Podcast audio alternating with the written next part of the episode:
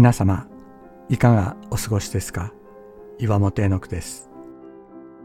今日も366日元気が出る聖書の言葉から聖書のメッセージをお届けします。4月12日キリストは生きている。人たちが非常に力強く証ししいつも教えていたことはイエスの復活でした。十字架に殺されたイエスは死を打ち破りよみがえった。今生きている。死はイエスを支配することはできなかった。今働いておられる。イエスに連なる者はイエスと同じようによみがえる。死に支配されることはないと証言してやまなかったのです。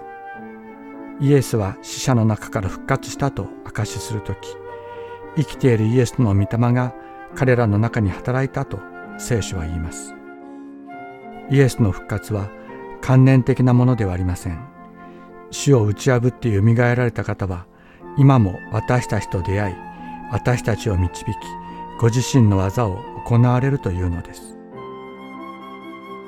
イエスの復活を語るときそこにイエスの恵みが望みそこにイエスがおられるというならば私たちはもっとイエスの復活を語るものでありたいと思います。復活を告白するときイエスが自由に働いてくださることを体験したいのです。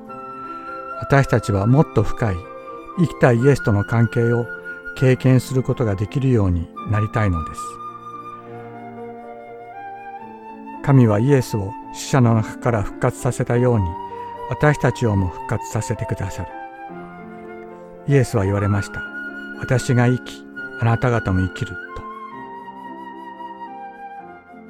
人たちは主イエスの復活を大きな力を持って証しし大きな恵みが彼ら全員のものの上にあった人の働き4章33節あなた方はどうして生きている方を死人の中に探すのですか？ここにはおられません。蘇られたのです。ルカの福音書24章5から6節